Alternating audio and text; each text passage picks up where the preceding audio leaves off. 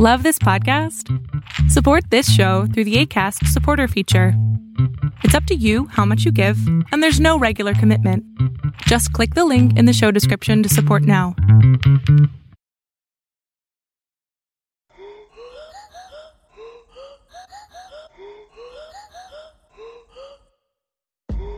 Hi, and welcome to Leechfest, a medical history podcast that we think won't cause uh, mass hysteria in our listeners. Hi, my name is Mia Mulder, Hi, my name is Rolka Montano. and today's episode is about mass hysteria, or mass psychosis, or the dancing plague, or many other names.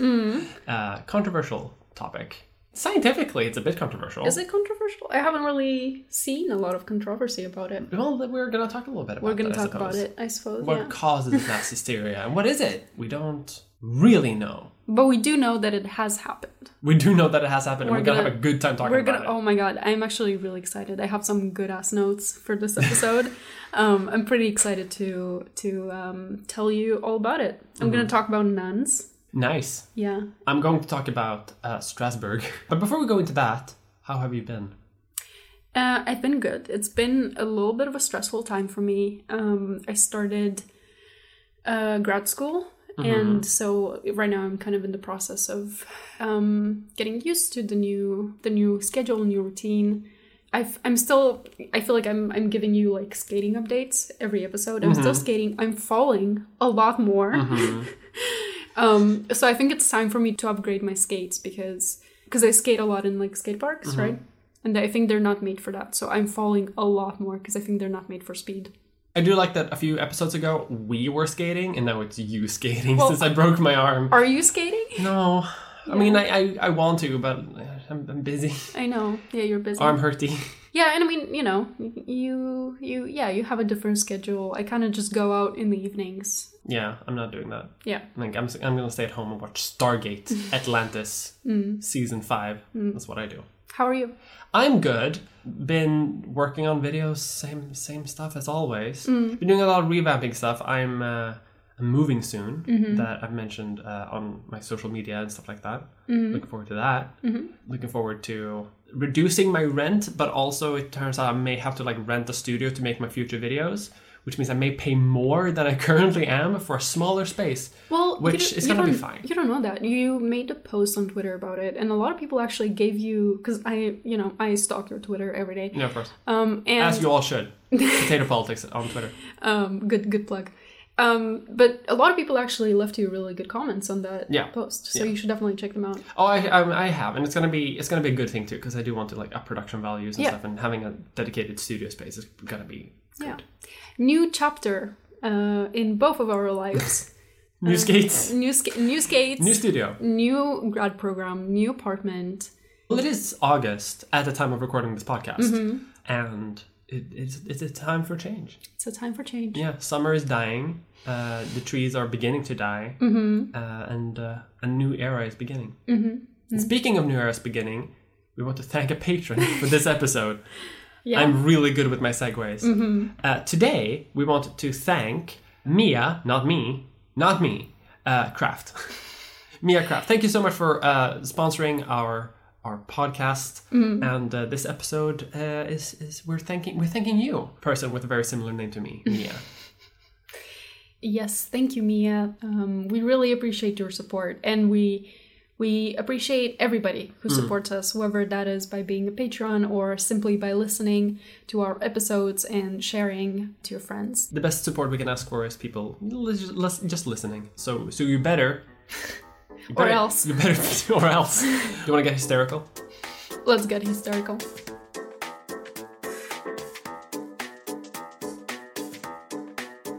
Okay, so in this episode, we're going to talk about mass hysteria. And before we get into the history of it, I think it would be useful to maybe talk about the term itself and just kind of talk a bit about what it means. So, mass hysteria is usually the term that we hear in relation to this phenomenon. But um, I want to start by saying that actually researchers prefer the term collective obsessional behavior um, because mass hysteria is a term that kind of has negative connotations. And so, having a more formal term kind of outlines it as an event of potential clinical interest.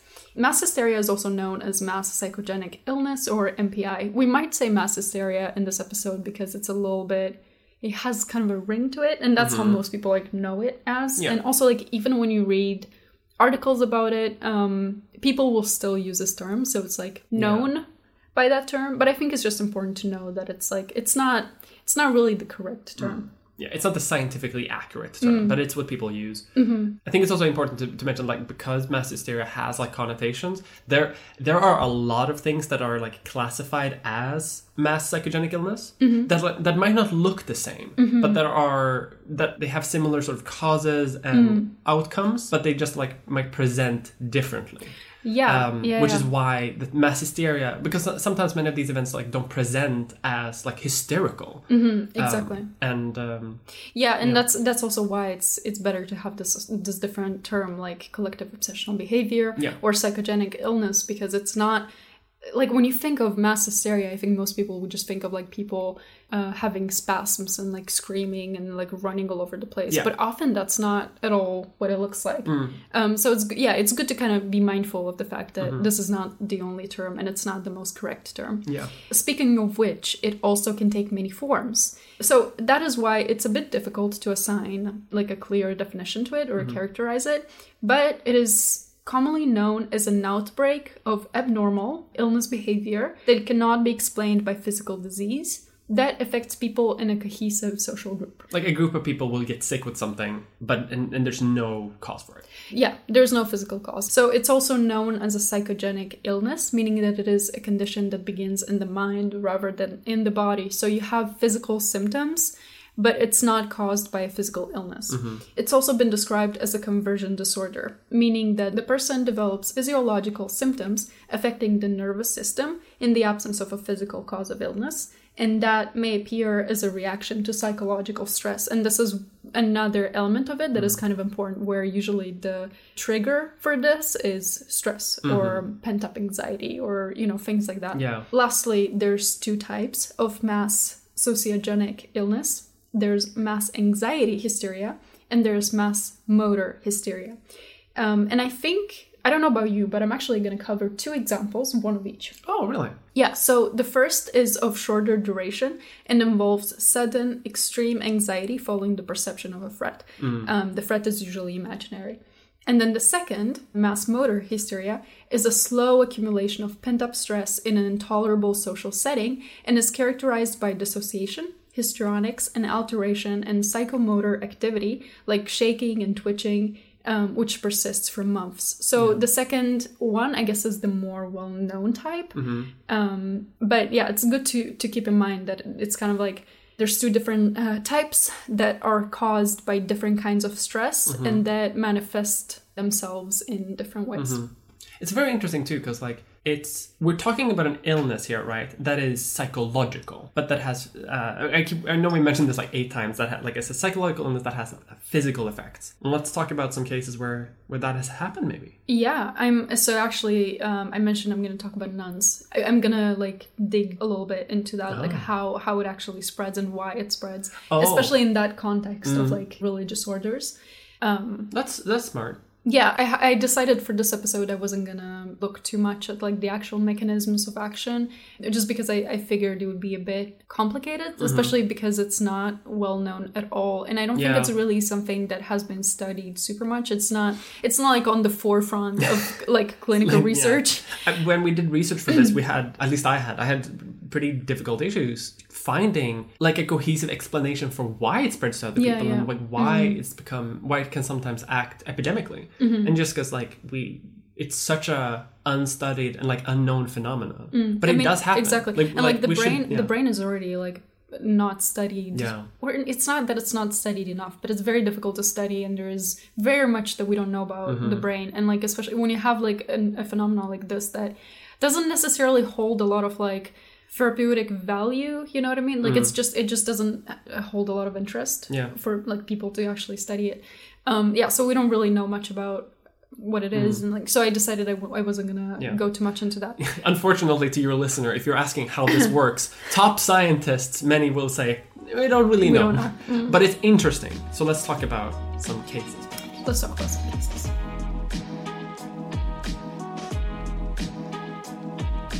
All right.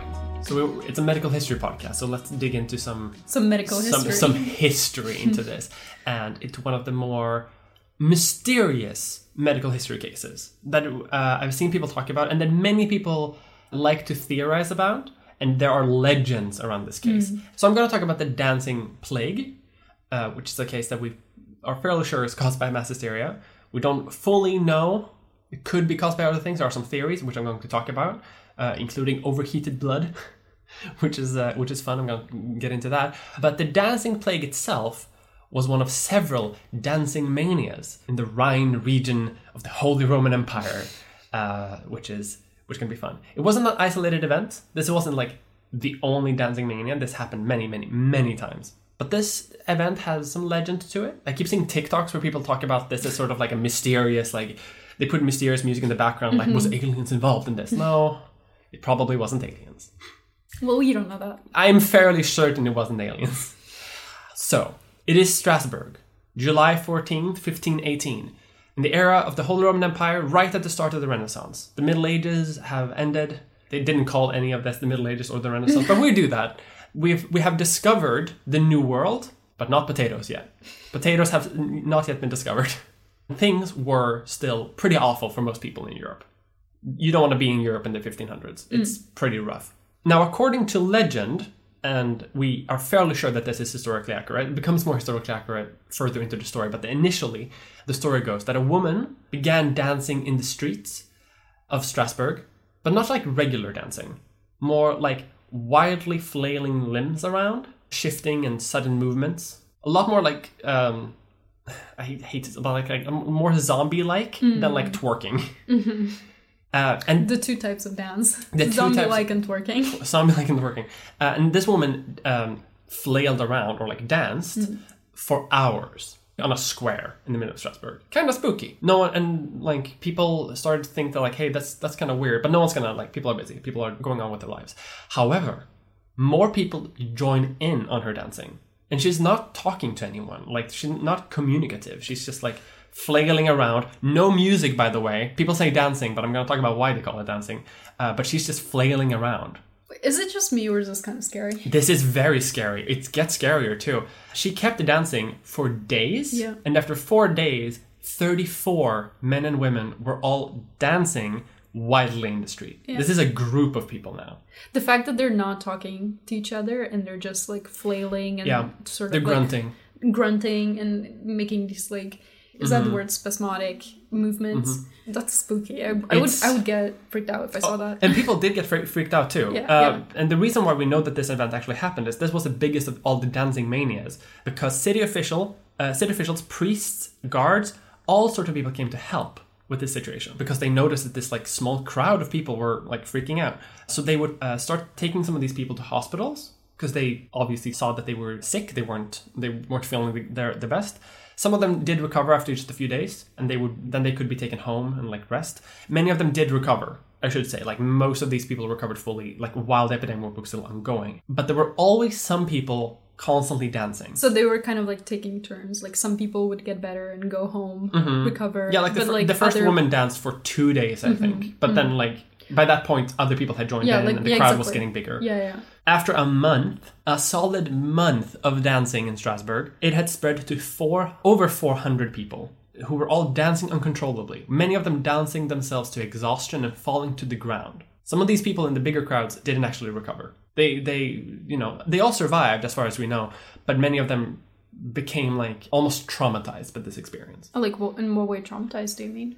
Because they they they some the longest case I think was someone who danced for six days straight. Like they had uh, like they could be fed water, but like by pouring water into their mouths while they were dancing, not sleeping, and that stuff gets traumatic, not just like mentally but also for the body. Yeah, yeah. And many of those uh, people, you know, they had like long lasting damage. yeah. I'm actually gonna come back to some of that later because it, it's it's a bit it's it's a bit mysterious. Yeah. Um, another symptom that never became as famous as the dancing was the inability to see the color red. It never comes up, but a lot of doctors at, of the time, uh, according to some sources that I read, just like they didn't see the color, color red. Weird. Uh, and city officials actually thought that, like, okay, red might cause this thing then. if they can't see red, like, red is connected. And I should say, uh, regarding deaths, there whenever people talk about this plague people say that like oh people danced until they died. There's no evidence for that. Um, there's uh, there's church records and family records and doctor records. No one mentions any deaths nor do any diaries. So as far as we know everyone just danced until they uh, Until they got too until they got too and then they went tired. home.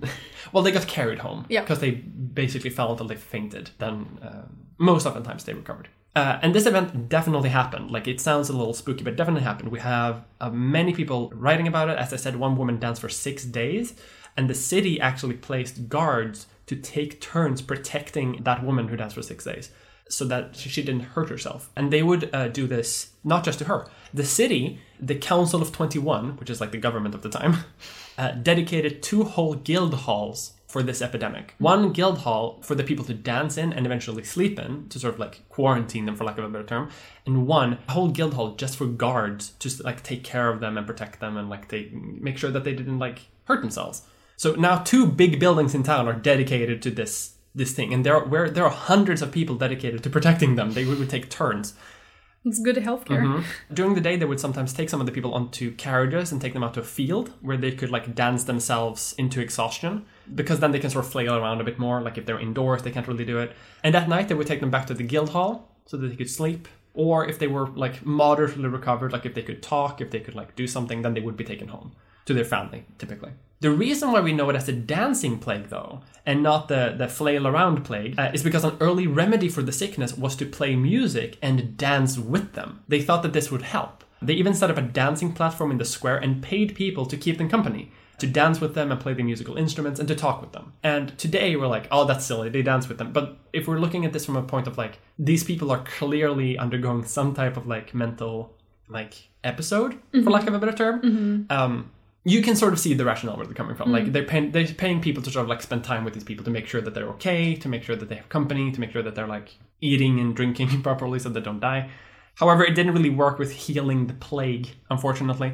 It actually seemed to make more and more people become infected by it, and more people started to dance. So the city council eventually banned all the music in town, in the city, for a whole month, and also decorations with red. It's always fun to talk about treatments or like just things that they came up with Yeah. to, to treat ailments. Just play some music. Just play some play some music, uh, ban the color red. Yeah. If that doesn't work, we'll figure something else out. But for now, we'll just try this. Like The first it music. reminds me it reminds me a bit of the Black Plague episode. I know that this is later, uh, but it's it's kind of a similar. It's a similar vibe. They did work a little bit empirically though, because the first they noticed that the drumming music seemed to be worse. It seemed that that kind of music was creating the movements, the sort of erratic, uh, quick, sudden movements that they were doing, and while string music seemed a bit more comfortable. That seemed more relaxing. But eventually, they also banned that, being like, like we can't can't do this. There had been cases of other dancing manias in the in the region, with many women being affected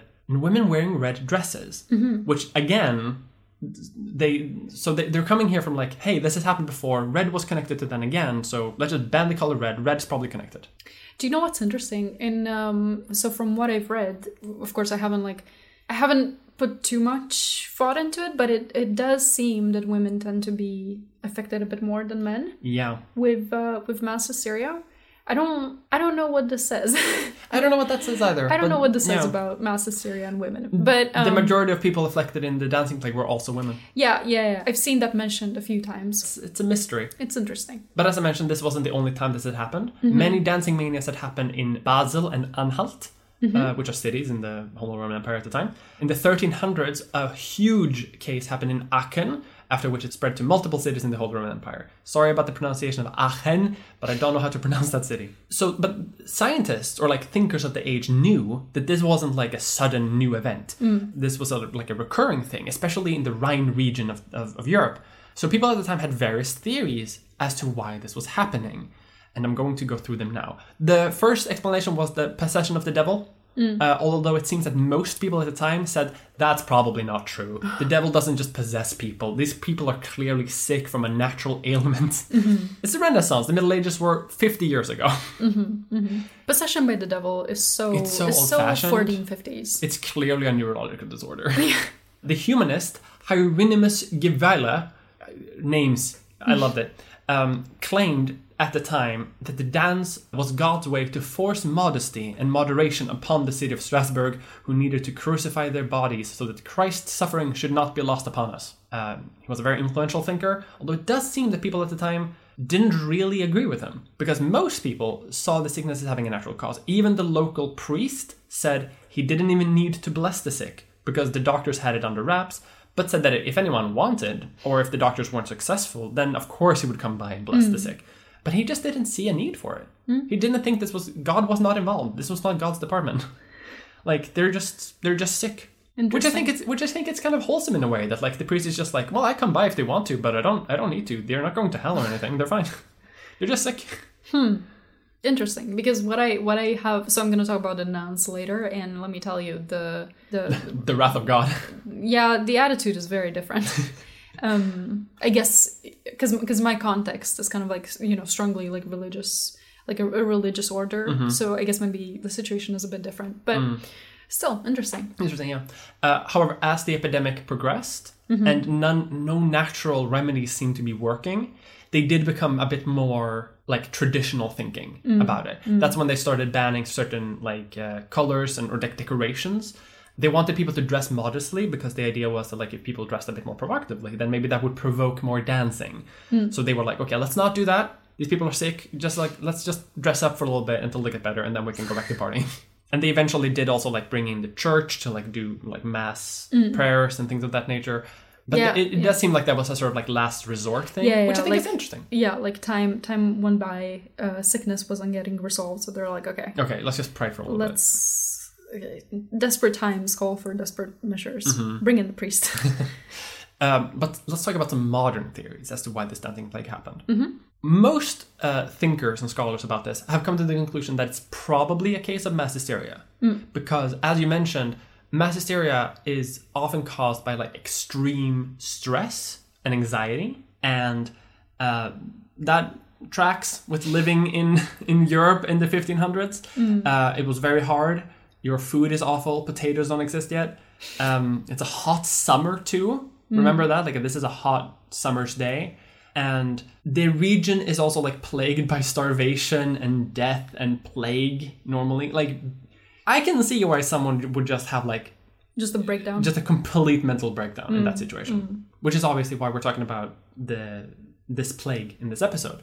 But I also want to talk about some other theories for this that might not be necessary just to like get it out of the way. yeah.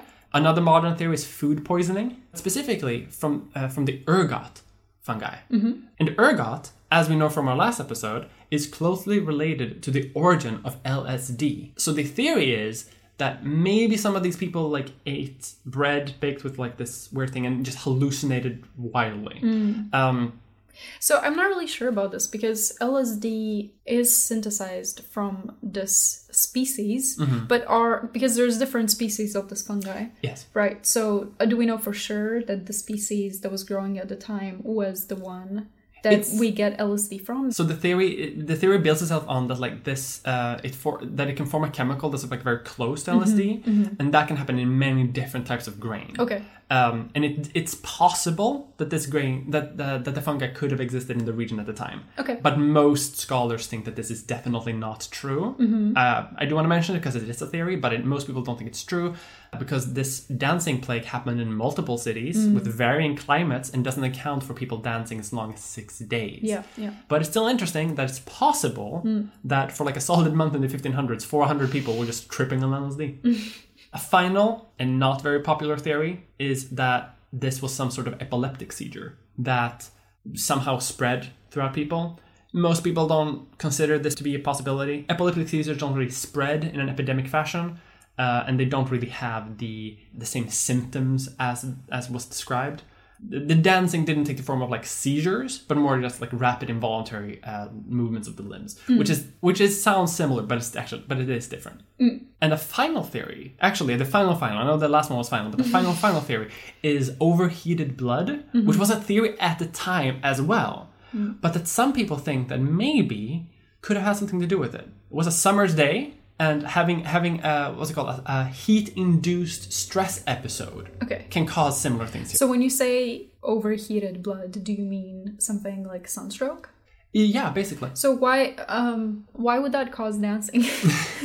Well, that's that's why this theory also falls apart a little Yeah, bit. yeah. Like it, um, the symptoms don't really match up super well, which is why mass hysteria is sort of the go-to theory. Mm-hmm. Is, and it's so unsatisfactory because mass hysteria is usually what you end up with, where nothing else can fit. Mm, Nothing fits. Uh, and this is this is basically where we are here. But those are the theories that people have sort of considered, and because they don't work out, mass hysteria is the only like left.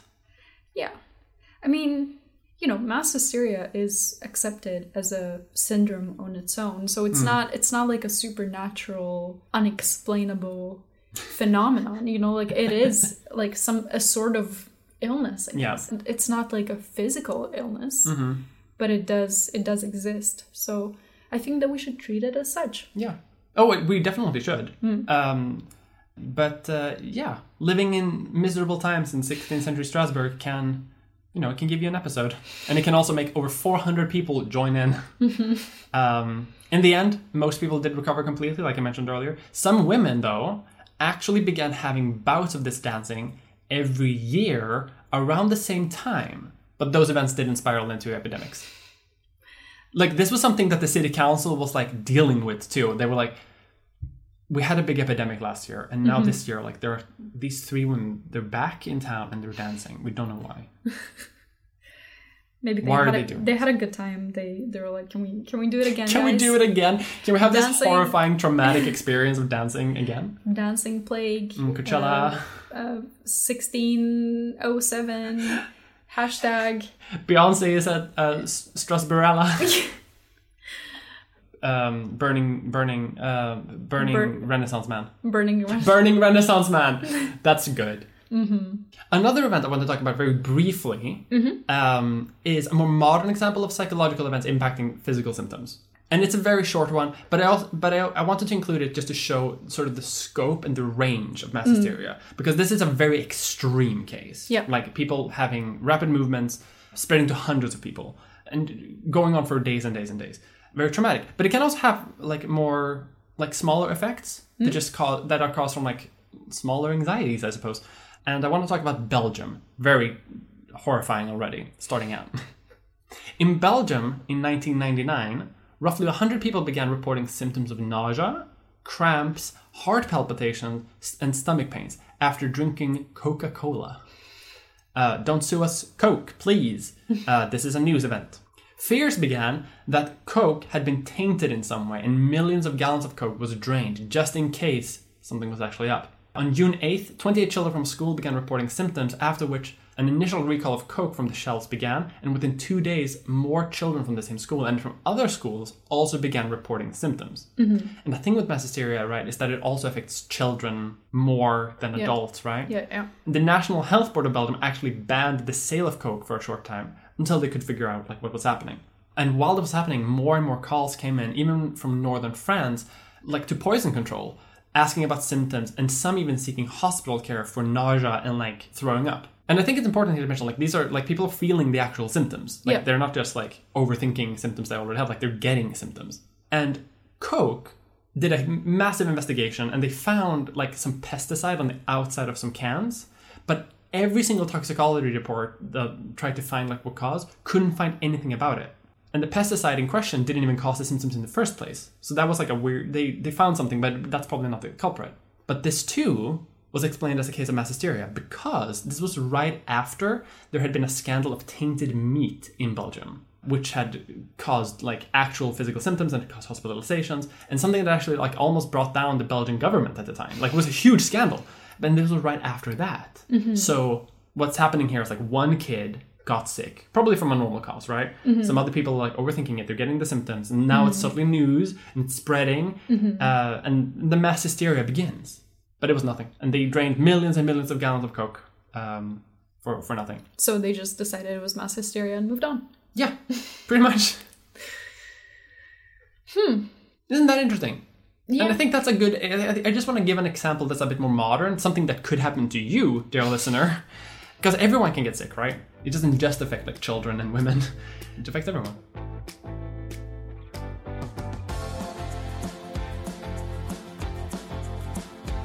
All right. So I also have two examples that I want to talk about. And I I also interestingly I think we kind of both had the same idea where we both took like one example that is a little bit extreme and then another one that is a bit more modern that kind of showcases how mass hysteria can can happen like in modern times and can happen to like you know like regular people. So the first example that I'm going to talk about concerns nuns in the Middle Ages. So as we know, between the 14th and the 16th century in Europe, there were a lot of really strict Christian religious orders. And this, combined with a popular belief in demons and witches, uh, led to dozens of motor hysteria outbreaks among nuns. And in this section, I'm going to tell you about a few of them. So, as we know, the nuns were typically young girls who were coerced by elders to join religious orders, which were very socially isolating, uh, very strict places. So, they had to practice rigid discipline as well as take vows of chastity and poverty. It's important to say that, like, those who were coerced by their elders to join these religious orders kind of had to put up with it without necessarily believing in the stuff that they were taught, or maybe they believed in it, but they didn't believe in it to like to an extreme yeah. that they were expected to. Like most people believe in God, but most people maybe don't want to dedicate themselves to like yeah. vows of chastity and exactly, poverty for exactly. the rest of their lives. Exactly. So that was very like strenuous for them. Mm-hmm. But then there are also women who who joined these orders who actually really who really believed in this stuff and then for them it's said that they actually suffered more because they were tormented by the fact that in their eyes they would never reach the standards that were imposed upon them. So you know, I mean, it's it's like bad either way. So in addition to the like the spiritual torment, the nuns had to endure poor diets, repetitive prayer rituals, lengthy fasting, as well as severe punishment for um, minor transgressions, which included flogging and incarceration, so corporal punishment and uh, social isolation. So, life in the religious orders was bad enough. But that's not all. I think you've mentioned this before, but the times themselves were pretty traumatic. Like, it was rough living in the 16th century. And you can actually look at mass hysteria outbreak maps, and you can see that um, that some of those areas actually correspond to geographical areas that were most severely affected by by floods, by some of the most severe floods of the century. So chronicles tell of the waters of the Rhine rising 34 feet, of floodwaters pouring over town walls, of homes and markets becoming submerged, and of decomposing bodies and horses bobbing along watery streets. Of course, it's the Rhine. That's that's it's right, always that's right around Strasbourg. exactly, exactly. Actually, when you were when you were telling your part, I was thinking about this. That it's because it's probably like, mm-hmm.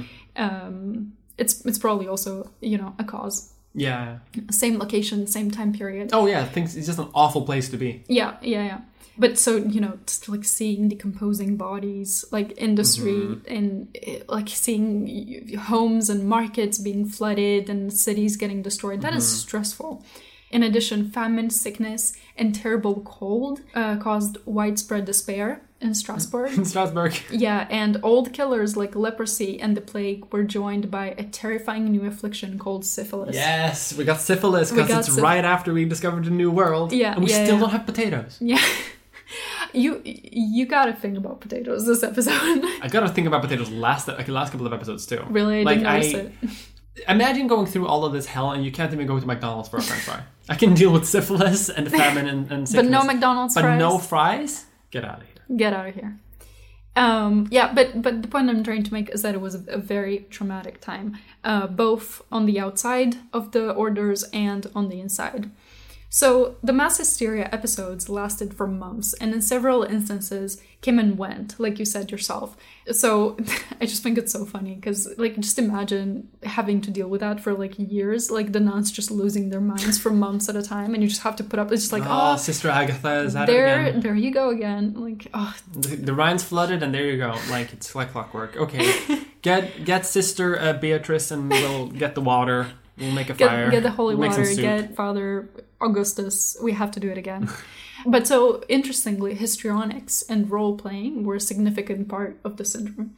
And also, we know that the hysteria events typically occurred under the more strict regimes. So the harder the order was, the more strict it was, the, the more likely it was that these episodes were going to happen. Mm, Tracks.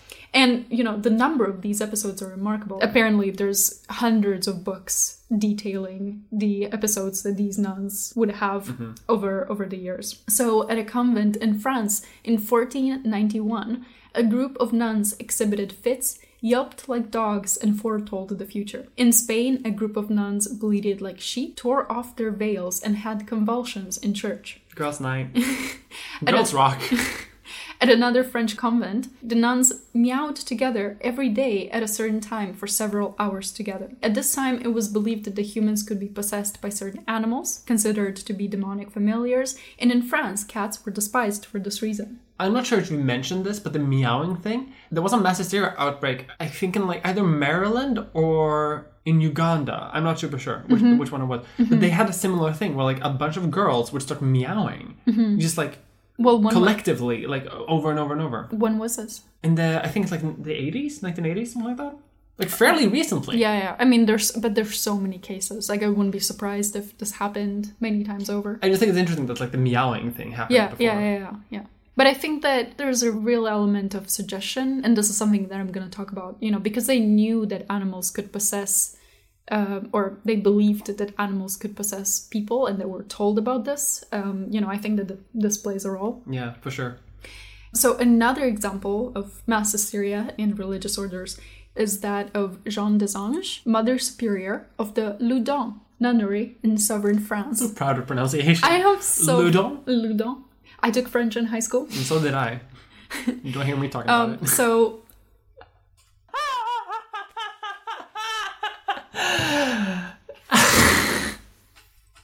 podcast over. no, sorry. All right. Okay, listen, listen. It was too good to say.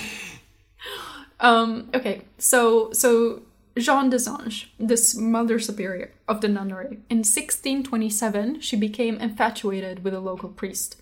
She confessed, and I quote, "When I didn't see him, I burned with desire for him." This is bold for mother for a mother superior to say. This is to a priest. to well, I Well, think about she a priest. about a priest, right? So she confessed this. Um, so I mean, if she said this, she was down bad.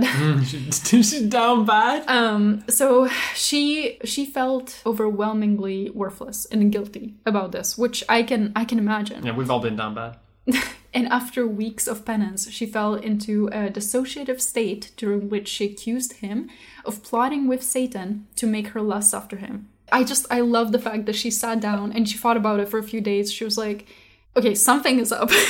Something's not. up, this yeah. is I, I just love that she's blaming him. I know. it's like the this It's is your fault Yeah. that I'm in love with you. it's like it's not me, it's you. It's your fault. It's your fault. It- It's you It's and you and Satan. Satan. um. Anyway, so she accused him of plotting with Satan to make her lust after him, and within days, several other nuns followed suit, accusing the priest of bewitching them. Which again, love it. Mm-hmm. They're like, yeah, he did it. yeah, I'm horny. He's too hot. It- I'm horny. Satan is involved. I'm horny, and it's his fault. It's not my my sinful behavior. It's his sinful behavior. I'm imagining this priest has never met any of these people. They just Yeah. they can just see him like across a field somewhere. yeah, yeah, yeah, yeah. Just like walking. He's just the- hanging out. yeah yeah the story ends pretty pretty sadly unfortunately he because he was tried and burnt alive they they did side with the nuns Too hot. yeah yeah i mean or maybe maybe Uh, Too he was sexy for France. maybe he was too ugly maybe he was ugly and they were like well of course of course. of course you have satan on your side I choose to believe that this guy was like a giga chad. Just like the no i think just I, imagine imagine like French peasants in the 1600s, and there's one guy. He's like uh, two ten. Um, i actually think completely muscular, com- like that, and everyone just. I choose to believe it was a Giga Chad. I actually I choose to believe he was a virgin because I just I could just like see him as a virgin meme. Uh, girl is interested in him for the first time. gets, gets tried tried and and burned. Yeah, Oh God, because I'm thinking of the Chad perspective here, just like has, so- has entire convent lusting for him, has Satan on his side, yeah, yeah. gives no shits. I think this can go either way. Someone make a meme about this. I'm gonna make a meme about this. Okay, let me let me tell this goddamn story. so he was tried and burned alive, and we, I mean we can imagine, like you know, we're just thinking about how the story uh, came to be. Uh, we we can imagine that it's this like isolation and like the social isolation and this deep longing for human intimacy, which everybody needs. I'm not afraid to say it. Everybody needs human intimacy. So it's this, uh, you know, the, the social isolation that triggered this collective breakdown. A little spicy horned moment, element, element oh, in this oh. uh, story. During their possession attacks, they behaved with alarming lewdness, supposedly lifting their habits, simulating copulation, and giving their demons uh, names, which I will not repeat here. Uh, but if you are if you are a Patreon, uh, you can uh, see my notes and see the, the names in the notes. That's incredible, actually. Yeah, yeah. The fact that they would simulate copulation, it, they're humping each other in church. That's what they're doing. And lifting their Girl, habits. girls rock. They're uh, yeah, they're having a, a a a night out. A lot of a lot of these girls had to be intimate with- with each other. That happens a lot in comments. It does. They probably didn't write it down, but as a resident historian, I'm going to say that simulating uh, copulation probably involved something more. Is that your historian perspective? Yes. Okay, cool. So let's let's talk about what actually happened. It seems, you know, from what we've seen so far, that the recipe for these outbreaks seems to have been long-standing anxiety about uncertain, traumatic times, and you know, like the the traumatic situation that they were in, just inside, like within the walls of the religious order. This led to dissociation and hypersuggestibility. But a major element is also the popular belief in the possibility of spirit possession. So minds can be prepared by learning or passive exposure to shift into altered states. And that's why possession often struck religious houses. Every day they were they were seeing and thinking about demons and devils and uh, satanic familiars and wrathful saints. And in some religious orders, their mother superiors would make them even more vulnerable by encouraging trances and mind altering forms of worship. So when one nun began to faint and convulse and speak in tongues and, uh, you know, act all sorts of ways, the, the more susceptible sisters would begin to experience the same kind of dissociation because they would think that, like, oh, um, you know, the, the devil is among us. Yeah. It is my turn to be possessed. You can see this a lot happening. Uh, there's a, a documentary called Jesus Camp, which isn't really about anything like this, but there are scenes Mm. Yeah, in that yeah, where yeah, like they speak in tongues in a big like mega church, and people like like quote unquote lose their minds and like talk, a- speak in tongues. for but like they and they fully believe that they're doing it. For sure. That's a really good example, actually. yeah, Because so that I mean, still happens today, but I. I don't think they like see them as like possessed as more. Now they're more like I'm connected with the Jesus. the yeah, I mean, Ghost. maybe may, maybe being possessed by a positive spirit. Yeah, so that still happens today. Yeah, for sure. That's I haven't thought of that, but that's actually a really good example. Mm. Um, and so, what's interesting, with you know, going back to the nuns, is that similar or somewhat similar outbreaks of motor hysteria affect teenagers in modern day Malaysia. You know, under conditions of strict religious discipline and isolation. So, one episode in an all girls boarding school in Kedah um, in Malaysia. I, I hope I'm, I'm saying that right. Apparently, it affected 36 girls over a period of five years, with symptoms including crying fits, screaming, abnormal movements, possession states, and histrionics, to the point where native healers named Bomohs would have to be summoned intermittently to exorcise the demons. so this is a The similar. government, I don't know what to do with this. Just bring in the shaman. Just bring, just bring, bring in the healers. Oh, they're doing, they're doing the finger. Yeah, can you call, can you call the guy? Can you just come and exorcise exorcism? Yeah, yeah, yeah. yeah.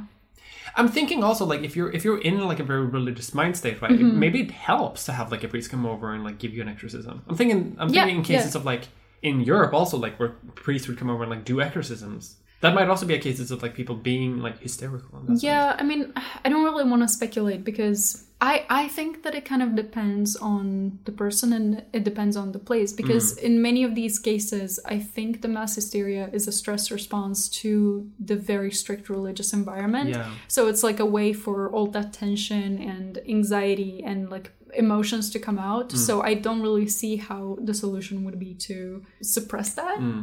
But I mean, maybe. I think it's just a case to case basis. maybe yeah. So, um, the last thing that I want to say in the context of nuns, you know, because there's a, a big, like, mystical element here, we're talking about possession. is that with the rise of modern rationalism, the belief in possession um, actually has declined over time. So most modern outbreaks of dissociation tend to be confined to harshly managed settings like factories and schools and be triggered by fears of poisoning or exposure to chemicals. Yeah, I know um, it happens. I know that like factory workers oftentimes can get like mass hysteria. Yeah, from like someone spilled a jar mm-hmm. like halfway across the factory, mm-hmm. and suddenly half of the factory is like thinks that they're poisoned. feeling super yeah, sick.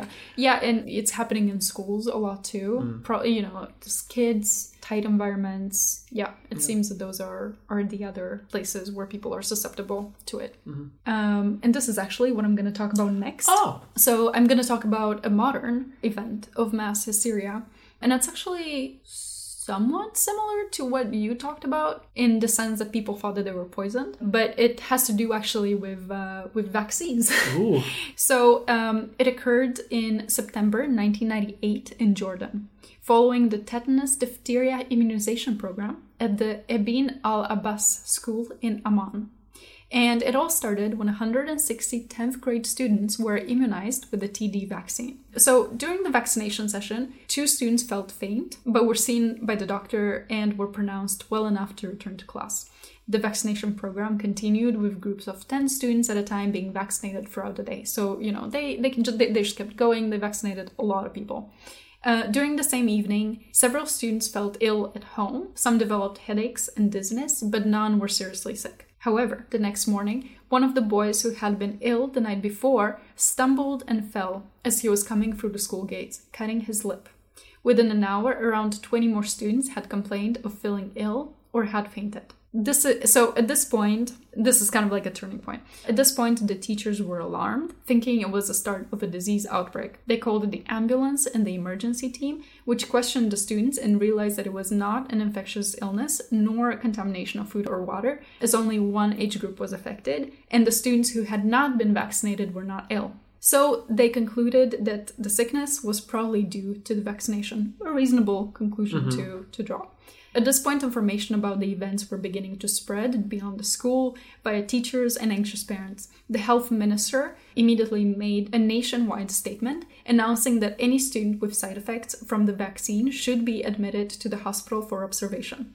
Following the investigation carried by the Ministry of Health, 61% of all students suffered systemic reactions, including fever, headache, malaise, nausea, and dizziness. 5.7% suffered local reactions like pain, swelling, erythema, and then 32% suffered both. So, in total, 55 students from the first school were admitted to the hospital and had the most severe adverse effects. Following the health minister's statement, students from schools in other parts of Jordan were admitted as well. And then then they started doing like an investigation. They started looking at the the people who were admitted and they started looking at the vaccine because yeah. obviously they were trying to figure out like what happened. Yeah, yeah, you don't want a tainted vaccine. Yeah. you know, that's that's pretty bad. That's pretty yeah. fucking bad. Our episode on vaccines uh, talks about tainted diphtheria vaccines and it's not good. So they uh, they took blood samples from the patients who were admitted to the hospital. Those gave results that were within normal limits. They investigated the vaccine batch because it is known that an excessive amount of the diphtheria antigen or the tetanus toxoid could have caused the adverse effects. However, both the antigenic and the toxoid components of the vaccine batch was perfectly within limits and no abnormalities were detected. So the vaccine was fine the blood samples were fine. Then they looked at how the vaccine was administered. There were no errors in the storing, transporting, or preparing of the vaccine, so it was also administered properly. They also saw that the same lot of the vaccine was distributed to two other countries, and no complaints were received following its use. So vaccine is fine. People seem to be fine. Yeah. It was distributed fine. Like the administration was fine. It was stored fine. Everything seems fine, right? Like normal, so, yeah. Normal. So nothing's wrong. So what actually happened? So there are several factors that are thought to have led to this phenomenon. Firstly, there was a general anti government feeling among the population related to the water supply. So, in the period immediately before the outbreak, there had been a debate in the press about the supposed contamination of Jordan's water supply and its negative effects on children's health. Immediately following the vaccine, there was mass press reporting on the bad vaccine. And there were also negative rumors about the immunization program circulating at the time of the outbreak. So the vaccination program was carried out in an environment of suspicion, like it, or it started out and people already like were, were Yeah. mistrustful of the government. There were rumors about the vaccine. So that's already a bad start. And then the fear of the students and the teachers probably also played a role, and so did the statement of the ministers of education and health. So while they responded in the best way that they could, their desire to prevent the spread of an outbreak actually contributed to it. Yeah. And lastly, the television, radio, and the newspaper coverage definitely played a crucial role because the media coverage was almost immediate, meaning that a large number of teachers, parents, and healthcare workers throughout the country were immediately alerted. But the situation was very complex and the coverage was superficial at best and misleading at worst, with a number of media outlets actually telling the public that a faulty and dangerous vaccine had been used. Uh, and like, meanwhile, this immunization program was ongoing. So people Yeah. were being told that, like, hey, your kid that was just vaccinated yesterday, that vaccine is bad. Yeah, and like, kids bad. are getting admitted to the hospital because they're sick Yeah. because of the vaccine. Like, So people are freaking out. so people are freaking out. So in conclusion, the first students to, to become ill probably experienced genuine reactions to the vaccine. That's just a, a sort of a game of the numbers. Some people will have like adverse reactions to the vaccine, but the escalation of events can be attributed to a number of dynamics well documented in other such instances, including government mistrust, fear, and poor dissemination of information.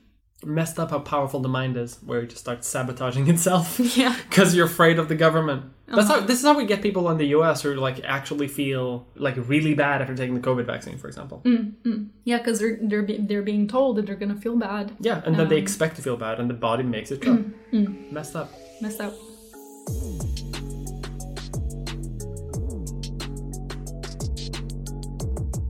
So those have been a few stories about how mass hysteria sort of manifests and how it works. A couple of cases of it happening. But I just want to quickly want to talk about like how we view mass hysteria like as a concept today. And it's almost a little bit controversial in a sense. Like we know it exists. And we mm-hmm. know it's a phenomenon that happens often. We know that the mind's very powerful and we know that we're very open to become like like infected by empathy when we see someone else like exhibit symptoms and we can start feeling those symptoms as well. But there are some people who believe that like maybe the term mass hysteria isn't good. We, we mentioned that like before how it can be called other names, but even the sort of category is maybe flawed. That maybe there should be like multiple psychological illnesses or like mm-hmm. disorders or mm-hmm. conditions that more a- accurately reflect what's happening because these are very uh, you could say that these are very like different events but they, they sort of look somewhat similar. But it's also hard to sort of like suss out what those categories should be because it's almost impossible to study mass hysteria. You can't really cause it in a controlled environment and you can't really cause it like in public either. Even and even if we could do it it would be very immoral to do it. It would be unethical to do it we do know though that it does frequently occur in children but that's basically all we know about how it how it works. Women do seem to be a bit more affected than men, but from from what I could see, there is apparently a bit of a myth that's like that that women apparently it's a myth that women do get like significantly more uh, affected by mass hysteria than men. There's a myth that people with neurodivergent conditions are more susceptible to mass hysteria, or like people who have low IQ are more susceptible. That's a myth. Mm-hmm. Mm-hmm. Literally everyone is susceptible to do it, but just kids are a bit more likely to be affected, which means that anyone can be infected, including you, dear listener. So you you know be, stay careful. Can you cause a meta mass hysteria outbreak where mm-hmm. people think they have mass hysteria, which I guess then they do. Weird. Mass hysteria is actually like kind of common today, actually, but in very like mild cases, so to say, especially during the COVID pandemic, because as there is massive uh, broadcasting about the pandemic and about health effects and about health effects of the vaccine and uh, health effects of staying like in quarantine and etc etc etc et cetera, et cetera, et cetera. Sometimes people will seek uh, medical care for symptoms that they think are COVID, that they think are being caused by by it, but when they actually examine it, they don't have, they're not infected by anything. It's not a huge problem, But, but it is they- something that does occur. But I want to draw the distinction distinction here. Do they actually have symptoms, or do they? Yeah. Yeah. Hmm. Yeah, like people will develop symptoms. Like people will develop like COVID-like symptoms or like Hmm. uh, like partial of it. And because a lot of the symptoms that are that can come with uh, mass hysteria are are kind of overlapping with some of the some of the COVID vaccines. Most common symptoms is, like headache and nausea, Hmm. but there can be all sorts of like symptoms that develop, including as we mentioned, like dancing and Yeah, stuff like yeah. that. So I just so actually researching for this topic, um, I was trying to read. You know, I usually try to look for uh, you know papers and scientific articles and stuff. And something that I was running into a lot was people using mass hysteria without actually meaning the the actual syndrome. They were just saying mass hysteria, meaning like people getting up in arms about nothing yeah, at all. Um, and so, but I, so I just want to like make sure that we are clear about the distinction between Mm. it, it being like an actual syndrome where you you literally develop physical symptoms and like when And, like, people think yeah. that they have something but they don't because then that's just uh, that's just being a hypochondriac yeah. you know so like people very, buying like toilet paper, like people call that mass hysteria. Yeah, like, No, exactly. you're just worried about toilet paper. That's not mass Yeah, yeah, you're like- not developing lack of toilet paperitis. yeah so it's a little bit different but we're on the Yeah. same page about it yeah, yeah, exactly. But like people have been like like developing symptoms they don't actually have. Um, and apparently this Mm-hmm, or they hap- do have them but they're not related to covid Exactly. Like, and we've apparently this is happening occasionally, like in New Zealand. Yeah. Because New Zealand has has taken like massive uh, measures for very small cases. Like Mm-hmm. very recently, they had like one Delta variant case, uh, and they locked down the entire country. for one case, they locked down the, the, the entire country.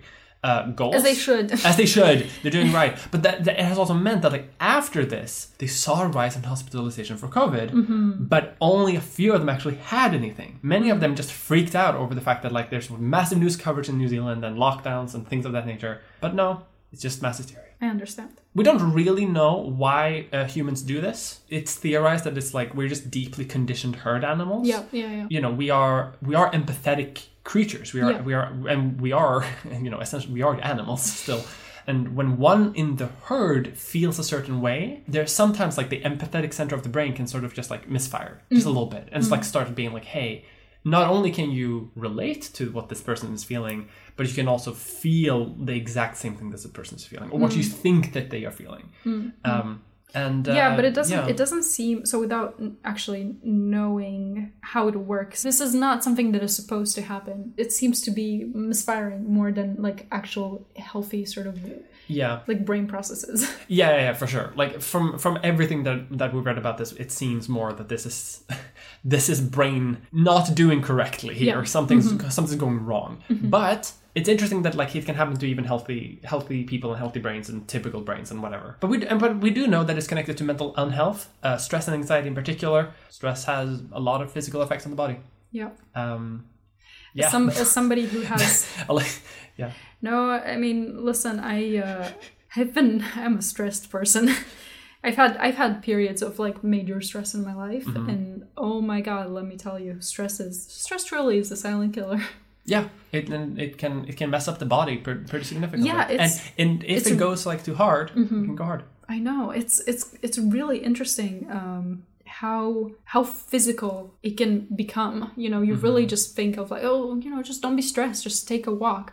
No, that shit will ruin your health. Yeah.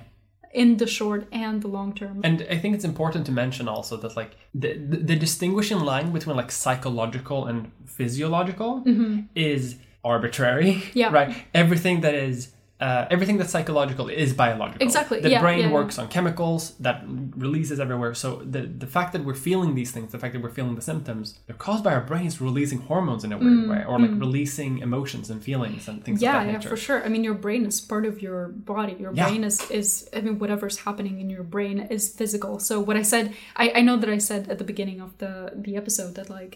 Uh, you know, it's a it's a psychological Mm. process that has physical consequences. For is, for yeah. simplification purposes, but um, just because it's happening in the brain does not mean that it's not physical. Yeah, yeah. no, of course. I wasn't contradicting that. Um, yeah. that. But yeah, messed up, yo. Brain too powerful. Mm-hmm. Return to monkey. Return to primordial soup. Do you think monkeys have mass hysteria? Do you think monkeys get stressed? Yeah. Oh, a hundred percent. A hundred percent. Do they get anxious? Yeah. What do you think? What do you think bonobos are anxious about? I mean, they get anxious and stressed. Uh, you know, if they if they don't have like a proper environment, for Yeah. sure they get stressed and anxious. Yeah, I suppose. Have you ever seen a monkey in a zoo that doesn't take care of its needs? They go, but That's they go, true. They go bananas. They They, go bed. but I'm just thinking. They don't get there- stressed about work. they don't have a podcast episode to make. no, they don't get stressed about having to pick up the kid from school. Yeah. But but they do get stressed, and I They do think get they also. stressed, yes. I think that I mean for sure they get stressed probably about like their you know their role in the hierarchy, their pos- their social position. They worry about Mm. Yeah. their clout. Their cloud. I would actually like be very interested in reading a study that's that would study sort of like yeah mass hysteria in animals. Like, can you cause physical symptoms? Bonus episode. Bonus episode. We we freak out some bonobos. we freak. Brother. Give me banana. You're All so right. stupid. Yeah. Well, this has been a good episode talking Yeah. about mass hysteria and uh, dancing plagues. It has seemed though that like it doesn't get as extreme today as it used to be because the world is less bad. Mm, yeah, I think maybe most people are just a bit more rational uh, Yeah. these days. Um, and so maybe, yeah, I mean, I Like think having a rational explanation helps. yeah, and just knowing a bit more about um, how the brain works Yeah. and mental illness and stress and you know the effects that those things have on like physical health. Mm-hmm. To oversimplify again, but um, I'm- I mean, it definitely still happens, and it definitely, and especially it happens in, in places where people are stressed, Yeah. people are anxious, people are like believe in mysticism. Like I don't want to say that, but it is. It does. It, it tends does to happen, a bit more. Yeah. But this was the episode on uh, mass hysteria. Hmm. I have been Mia Mulder, I've and been- I have been hysterically funny this episode. You're laughing, so I'm getting I'm getting validation. All right, cool. My name is Raluca Montano, and I don't know if I've been funny, but I hope you've enjoyed this episode. You've been very funny. Okay, well, thank you. If you enjoyed this episode, please consider supporting us um, on Patreon at Leechfest Podcast. If you want to keep up with what we're up to, follow us on Twitter, Yes, Uh, on Leechfest Pod. Leechfest Pod, and um, you I'm know, gonna try to tweet more about like uh, shit posting about medical history. y- um, yeah. The last time you should posted, we literally lost followers. So Calling the weak. They were weak. They were not strong enough for our medical history. okay, um, yeah. You should also go to iTunes uh, if you're listening to this podcast on iTunes uh, or Apple Podcasts, I think it's called now, because I'm a boomer and to me it's still iTunes. Um, you should uh, give us a review. Uh, it does help the podcast. It does share it a lot, and you can also share it to friends and family. You know, we don't pay to advertise the show at all, so um, word of mouth is how we spread, and we uh, love a little community. We do. All right. Thank you for listening to this episode, and we will see you next time. Bye.